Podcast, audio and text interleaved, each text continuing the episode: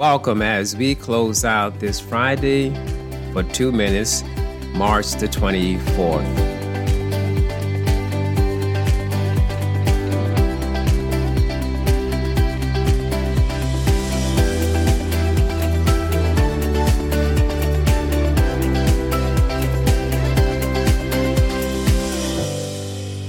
Our scripture for today will come from the book of Proverbs, chapter 14 and verse number 12.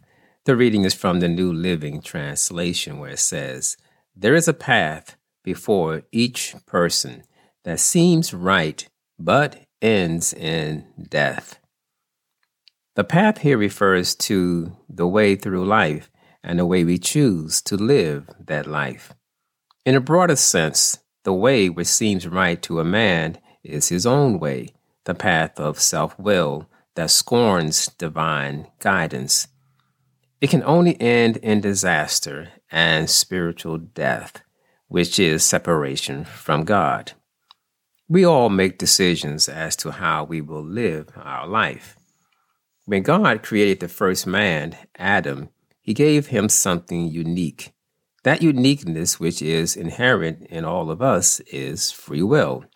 But free will can be deadly when exercised improperly.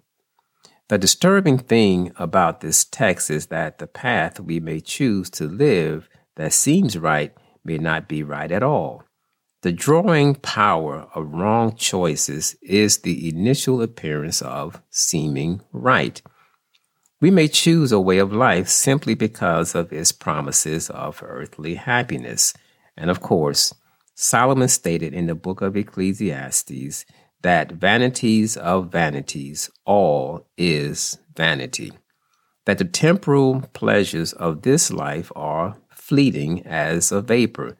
We can only enjoy them for a brief moment. The way we choose as a way of life is largely determined by our worldview. A worldview is a set of assumptions or assertions we make through which we look at every choice and every decision that shapes our values in everyday living. It is the framework from which we view reality and make sense of life and the world. There are two basic worldviews secular and Christian or biblical. Secular worldview is a is the humanistic approach or an individual's view of the world. It is a form of worldview in which man is the overall measure, that man is the ultimate judge of truth. Secular humanism centers on attaining earthly happiness only. Moreover, this view is the one Jesus in St. Matthew chapter 7 verses 13 and 14 says is the broad road leading to destruction.